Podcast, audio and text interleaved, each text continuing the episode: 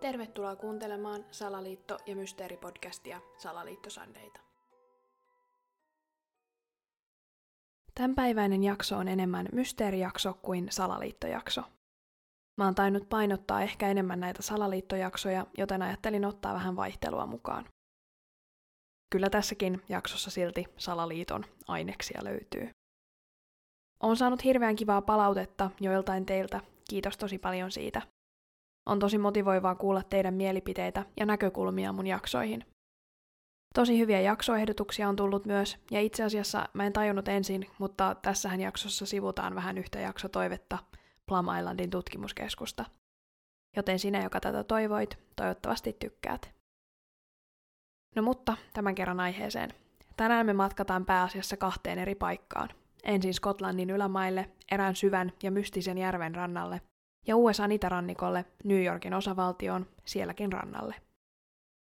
Tänään mä kerron teille Loch Nessin hirviöstä ja Montaugin hirviöstä.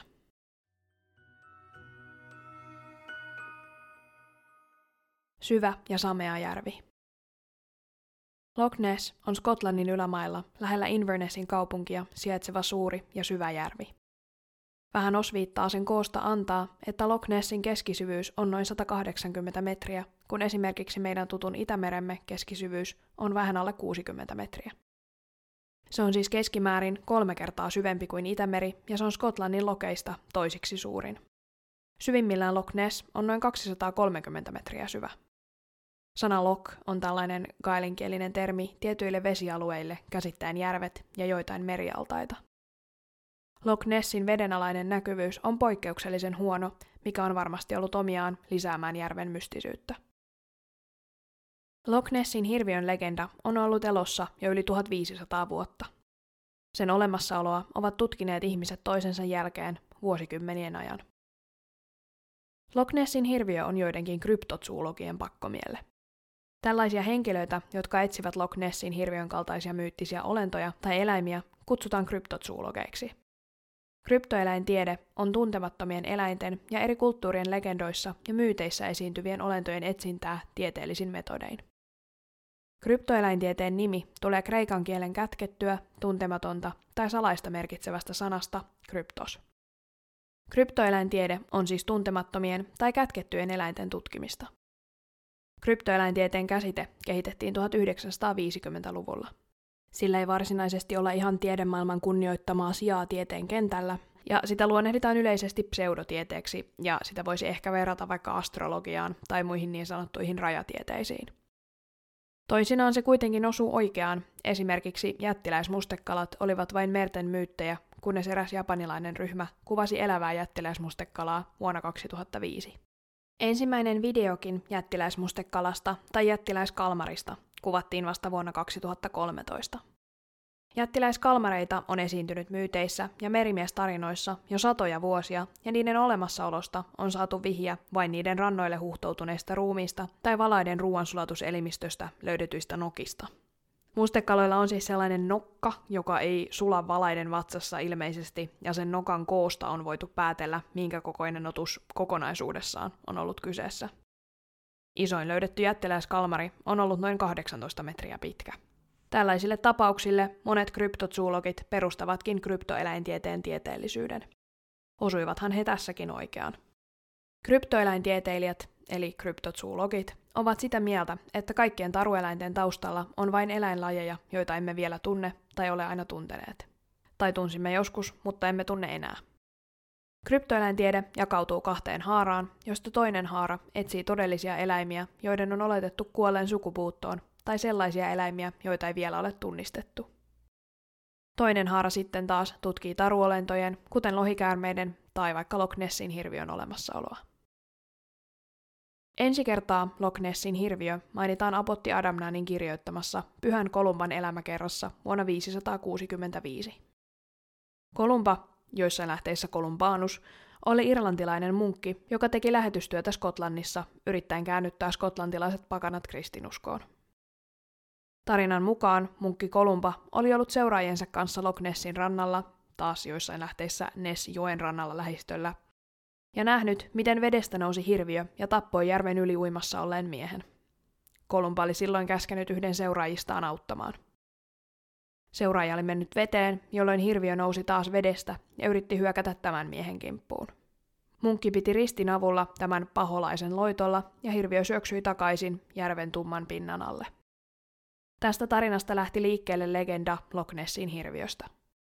Hirviö tunnettiin alueella, mutta se ei ollut vielä globaalissa maineessa. Loch Nessin hirviön maailmanvalloitus alkoi vuonna 1933, jolloin muuan pariskunta näki hirviön lipumassa järvellä noin 500 metrin päässä heistä. Pariskunnan mielestä se muistutti valasta. Vuonna 1933 hirviöstä tehtiin vielä 50 havaintoa. Yksi havainnon tehneistä väitti nähneensä pitkäkaulaisen lohikärmemäisen hirviön maalla karitsasuussaan. Muut havainnot tehtiin Loch Nessin järvellä. Toiset sanovat nähneensä hirviön uiskentelevan järvellä, toiset taas kertovat nähneensä sen nousseen maalle. Jotkut väittävät nähneensä sen jopa kymmeniä kertoja. Hirviöhavainnoista muodostui valtava trendi ja niitä julkaistiin lehdissä huimat määrät. The Daily Mail halusi olla ensimmäinen sanomalehti, joka otti asiasta oikeasti selvän. Niinpä se palkkasi tunnetun suurriistan metsästäjän Marmaduke Wetherellin matkaamaan Loch Nessille ja jäljittämään hirviötä. Wetherell saikin vainun vain muutaman päivän väijymisen jälkeen. Hän löysi rannasta epätavallisia, suuria jalanjälkiä. Hän sanoi jälkeen olleen jonkin suuren, pehmeäjalkaisen, ainakin kuusi metriä pitkän eläimen jättämiä. Wetherell teki jalanjäljistä jäljennökset ja lähetti ne Lontoon luonnontieteellisen museoon analysoitaviksi. Museo tutki jalanjäljet ja totesi niiden kuuluvan virtahevolle. Virtahepojahan ei tietenkään elä Skotlannissa, niitä on ainoastaan Afrikan mantereella. Mistä ihmeestä oli siis kyse? No, pikku käytännön pilasta, totta kai. Jäljet olivat ihmisen tekemiä ja niiden tekoon oli käytetty virtahevon jalasta valmistettua tuhkakuppia. Wetherell oli saattanut tehdä jäljet itse, hän saattoi hyvinkin omistaa tällaisen karsean tuhkakupin, sillä hän oli itse suurriistan metsästäjä. Niin tai näin, Wetherellin maine oli jokseenkin mennyttä tämän fiaskon jälkeen. Kenties kuuluisin kuva Loch Nessin hirviöstä on niin kutsuttu kirurgin valokuva. Se on se kuva, jonka postasin podin instatarinaankin.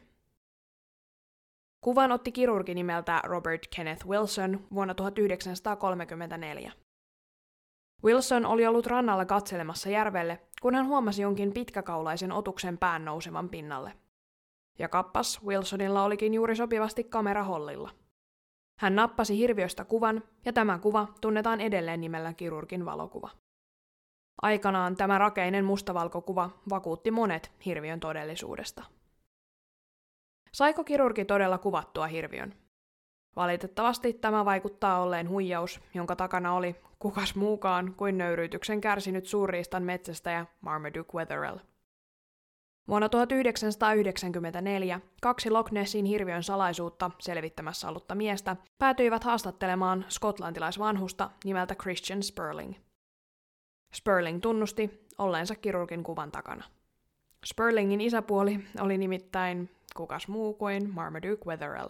Sperling oli askarrellut lelusukellusveneen isäpuolensa pyynnöstä ja kiinnittänyt siihen oksan – Vedestä pilkistäessään tämä laitos oli kameran luonut kuuluisan kirurgin valokuvan.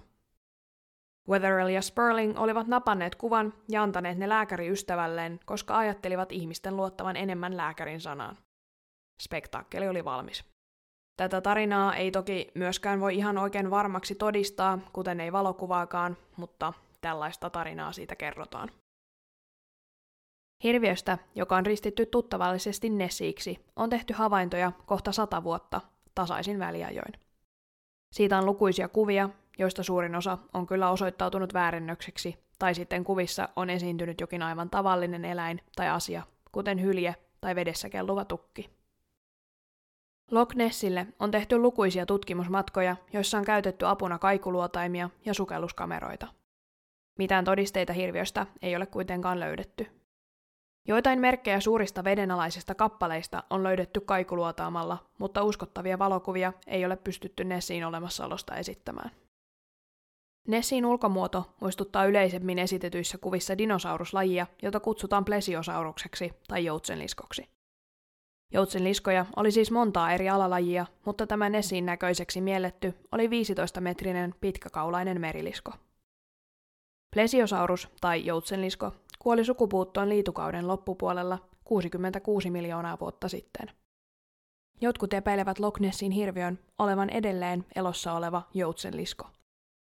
Se olisi selviytynyt merissä kaikki nämä miljoonat vuodet, löytänyt jotenkin merestä tiensä Loch Nessin järveen ja eläisi tässä järvessä edelleen.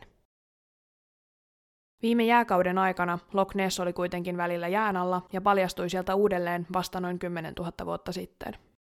Missä lisko olisi majaillut sen aikaa, kun Skotlanti oli jään alla. Nessillä on konkreettisten todisteiden puutteesta huolimatta vankka fanikunta ja alueen turismi nojaa pitkälti tämän hirviön vetovoimaan. Järvellä järjestetään venekiertueita ja siellä on Nessi-aiheisia matkamuistomyymälöitä ja museo.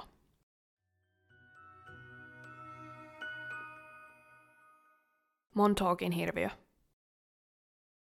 Montaugin hirviön tarina alkaa vuonna 2008.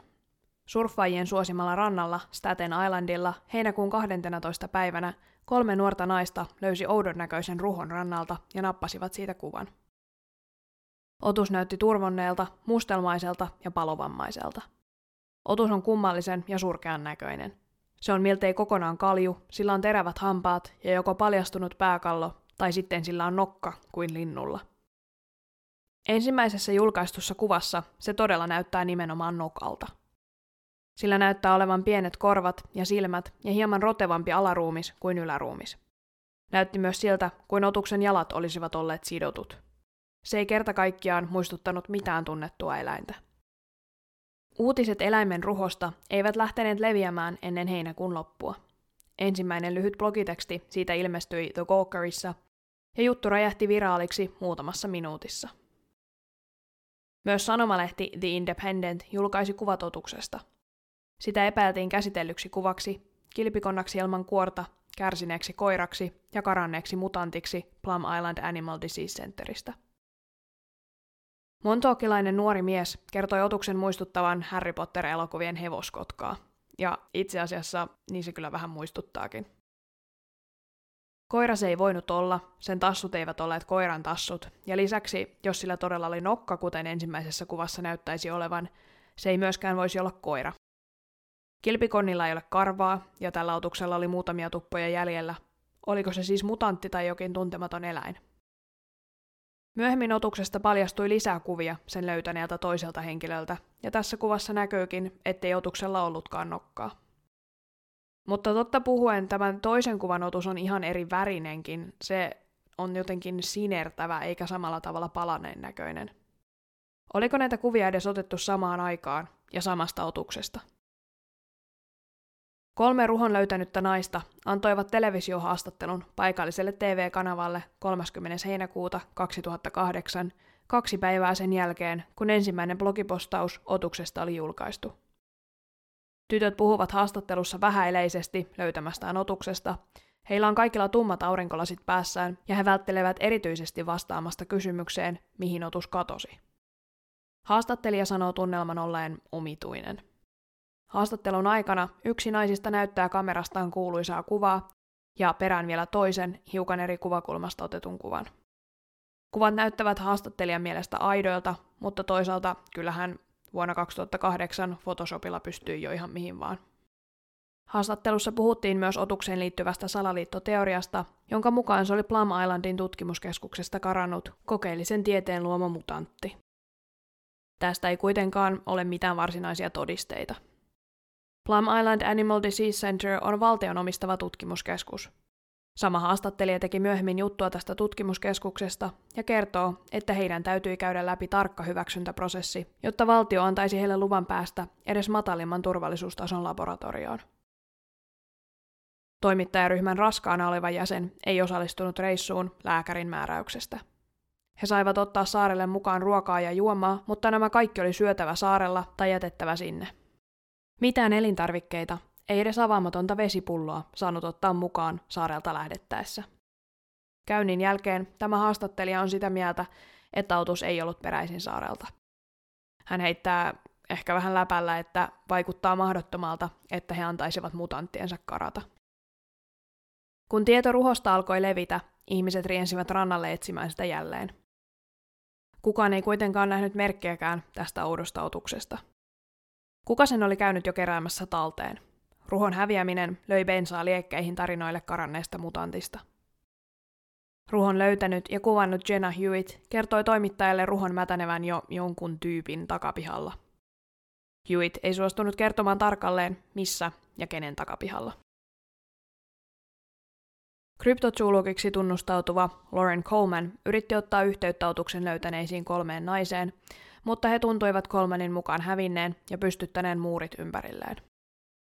Coleman oli lopulta henkilö, joka nimesi otuksen Montaugin hirviöksi. Ruhon löytäneet ja nähneet ihmiset eivät olleet halukkaita vastaamaan Colemanin esittämiin kysymyksiin.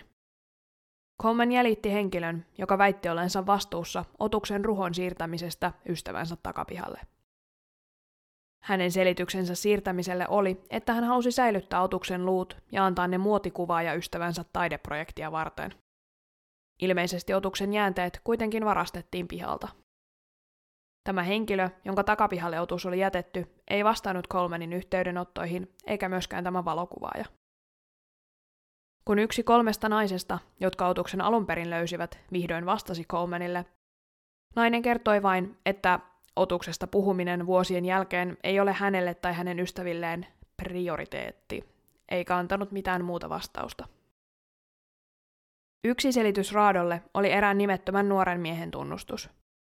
Tämä mies oli ystävineen ollut lomalla Shelter Islandilla, ja he olivat omien sanojensa mukaan löytäneet kuolleen pesukarhun hiekalta. He olivat sitten saaneet oikein eri välkyn idean laittaa pesukarhun raato puhallettavaan lasten uima-altaaseen ja sitten sytyttäneet pesukarhun tuleen. Altaan he olivat pesukarhuineen työntäneet merelle. Miesten kummallisten toimien taustalla oli kunnioittaa pesukarhuvainajaa viikinkihautajaisilla. Mieshenkilö tunnustaa alkoholilla olleen ratkaiseva rooli illan tapahtumaketjussa. Ja toki, mitä on salaliittoteoria ilman avaruusolentoja? Montaugin hirviötäkin epäiltiin avaruusolentojen luomaksi hybridieläimeksi, joka oli sekoitus lintua, koiraa ja pesukarhua.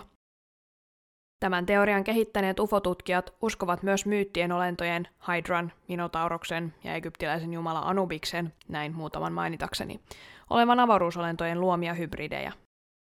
Hydra oli siis Kreikan taruston yhdeksänpäinen kärmemäinen hirviö, Minotaurus oli puoliksi härkä ja puoliksi ihminen, myös kreikkalaisesta mytologiasta, ja Anubis oli egyptiläinen jumala, shakaalin ja ihmisen sekoitus.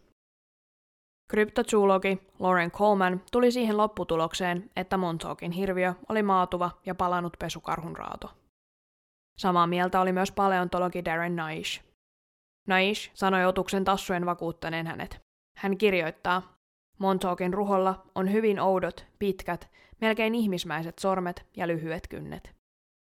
Mitään varmaa tietoa otuksen lajista meillä ei ole, sillä ruho hävisi ennen kuin kukaan pystyi DNA-testaamaan sitä. Moni esittää aina varmaksi väitteen netissä, että Montaugin hirviö paljastui pesukarhuksi, mutta ei sitä kerta kaikkiaan voi sanoa, mikä se oli, sillä DNA-testejä ei voitu tehdä. Ensimmäisen blogipostauksen kirjoittaneelta toimittajalta kysyttiin, mikä hänestä voisi olla syy siihen, että kaikki hirviön sekaantuneet ovat niin kovin vaitonaisia ja haluttomia puhumaan asiasta. Hän vastaa tähän, että ehkä se juttu on vähän liian hölmö ja he eivät halua tulla omalla nimellä yhdistetyksi siihen. Tai ehkä he ovat osa salaliittoa ja kyseessä todella oli hirviö.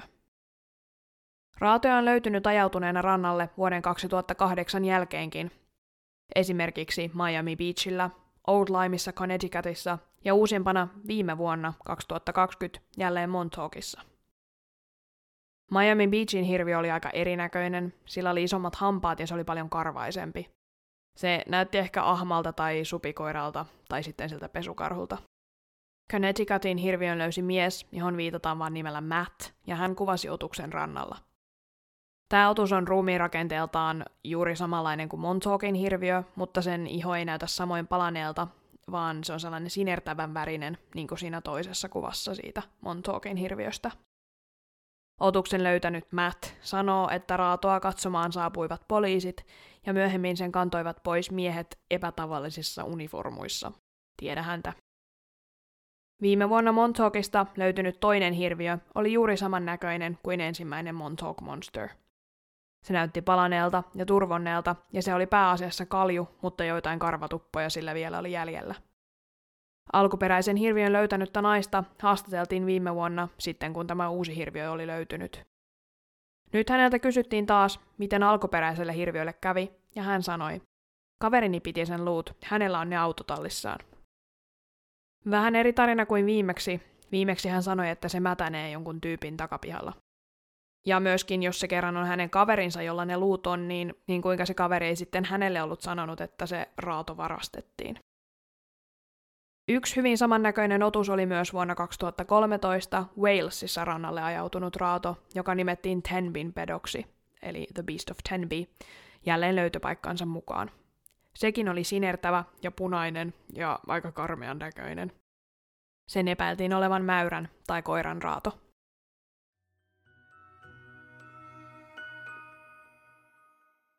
Plum Island Animal Disease Center – Mystinen Plum Island sijaitsee Long Islandin kärjessä, eri päässä kuin Manhattan ja Staten Island. Saarella on eläinsairauksien tutkimuskeskus ja urbaanilegendan mukaan valtio kehittää siellä mutantteja ja biologisia aseita. Saarella sijaitsee lisäksi majakka ja sotilastukikohta Fort Terry. Saari on pieni, vain viisi kilometriä pitkä ja kaksi leveä, lättänä maapläntti. Siellä on lähinnä hiekkaa ja vähän puita. Saarella oli alun perin siis vain tämä majakka ja sotilastukikohta, ja myöhemmin sinne perustettiin sitten tämä tutkimuskeskus. Plum Island Animal Disease Center keskittyi aluksi vuodesta 1954 alkaen tutkimaan suu- ja sorkkatautia, joka on erittäin tarttuva virustauti eläimillä. Se ei ole tappava, mutta ilmeisesti estää eläimen käytön elintarvikkeena. Suu- ja sorkkatautiepidemioiden seurauksena on teurastettu valtavat määrät eläimiä leviämisen estämiseksi. Se on siis etupäässä taloudellinen onnettomuus, ja ehkä siksi sen tutkinta nähdäänkin niin tärkeänä. Tällainen virus olisi myös tehokas biologinen ase, se vaurioittaisi vakavasti vastustajan karjataloutta ja taloutta yleensä. Aluksi tutkimuskeskuksessa tutkittiinkin tämän suu- ja sorkkataudin käyttämistä biologisena aseena. Presidentti Nixon kuitenkin kielsi vuonna 1969 kaikki tällaiset testaukset, jotka eivät olleet vain puolustuksellisia. Pian tämän jälkeen USA ratifioi bioasekonvention, joka kielsi biologisten aseiden käytön. Tämän jälkeen saarella etsittiin vain parannusta tähän sairauteen. Saaren tutkimuskeskuksessa laajennettiin tutkimustyötä muihinkin eläinsairauksiin. Keskuksessa on tosi tarkka tällainen turvaprotokolla sitä varten, ettei sieltä nämä biohazardit pääse mitenkään ulkopuolelle. Ja se onkin osa syy siihen, minkä takia se myöskin sijaitsee saarella, tämä tutkimuskeskus. Jos se sijaitsisi mantereella, niin siinä olisi suurempi todennäköisyys, että nämä taudinaiheuttajat pääsisivät sieltä leviämään. Ilmeisesti siellä keskuksessa ilmakin kiertää jotenkin tietyllä tavalla, niin että ulospäin ei pääse edes ilmanvaihdossa leviämään bakteereja tai viruksia. Sinne mentäessä on käytettävä suojavaatteita ja lähtiä hangataan puhtaaksi ja desinfioidaan. Vuonna 2001 VTC-iskujen jälkeen Plum Islandin turvallisuudesta oltiin huolissaan Yhdysvalloissa. Tuon jälkeen ehkä kaikista turvallisuusriskeistä alettiin olemaan USAssa vähän tietoisempia, ja Plum Islandista huolehdittiin, että mitä jos vihollinen saisi saarelta vaarallisia taudinaiheuttajia käsiinsä ja sairastuttaisi niillä maan karjaeläimiä. Tästä syystä siis vuonna 2003 Yhdysvaltain Homeland Security ryhtyi toimeen saarella ja paransi sen suojausta merkittävästi. Salaliittoteoreetikot ovat väsymättä kehittäneet epäilyttäviä tarinoita tästä salaperäisestä laitoksesta. Kirjailija Michael Carroll julkaisi vuonna 2004 teoksen, jonka nimi on suomeksi suunnilleen Laboratorio 257, ahdistava tarina valtion salaisesta Plum Island tautilaboratoriosta – Teoksessaan hän väittää tutkimuskeskuksen kehittäneen ja päästäneen vapaaksi esimerkiksi borrelioosin, eli siis sen punkkien levittämän karmean taudin. Hän syyttää toisistakin tautiepidemioista tutkimuskeskusta, mutta väitteidensä tukena hänellä on ainoastaan omat spekulaationsa. Plum Islandista ei varsinaisesti ole mitään kunnon todisteita, että siellä tapahtuisi mitään valtavia epämääräisyyksiä. Epäilykset todennäköisesti perustuvat siihen, että ennen bioasekonvention ratifioimista Yhdysvallat ilmeisesti kehitteli saarella oikeastikin mahdollisuutta bioaseeseen. Näihin teorioihin perustuen toiset epäilevät Montaukin hirviön olleen biologisen sodankäynnin väline. Ehkä joku oli murtautunut saarelle ja päästänyt tahallaan sieltä tämän ruumiin saastuttamaan alueen vesiä.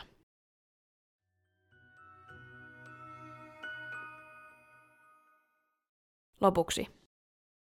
Mä halusin ottaa tähän kaksi aika erilaista hirviölegendaa. Loch Nessin hirviön legenda on jo 1500 vuotta vanha ja Montaukin hirviön vasta 13 vuotta. Molemmista tulee silti uusia havaintoja tasaiseen tahtiin. Mitä mieltä saat itse tästä kryptoeläintieteestä, josta mä puhuin aluksi? Uskotko sä, että maailmassa on olemassa legendaaristen hirviöiden esikuvia, joita me emme vain vielä ole löytäneet? Luuletko, että lohikäärmeitä elää jossain vuoristojen tutkimattomissa luolissa? Olisihan se aika jännää, jos kävis oikeasti sillä tavalla vaikka lohikäärmeiden kanssa, miten jättiläiskalmarin kanssa kävi. Ensin se oli satoja vuosia pelkkä myytti ja yhtäkkiä ihan todellisuutta. No, en tiedä, mitkä todennäköisyydet tällaiselle on. Mulla on nyt ollut vähän kiireiset ajat käsillä ja se on vähän rokottanut sitten tämänkin jakson pituutta. Ensi viikolla toivottavasti saadaan taas ulos vähän pidempää jaksoa. Jos haluat nähdä jaksoon liittyviä kuvia tai laittaa mulle vaikka jaksotoiveita, niin sä voit tehdä sen podin Instagramissa Salaliitto Sunday. Kiitos vielä kun kuuntelit ja toivottavasti sä kuulit tänään jotain uutta. Me kuullaan taas ensi viikolla. Siihen asti, moikka!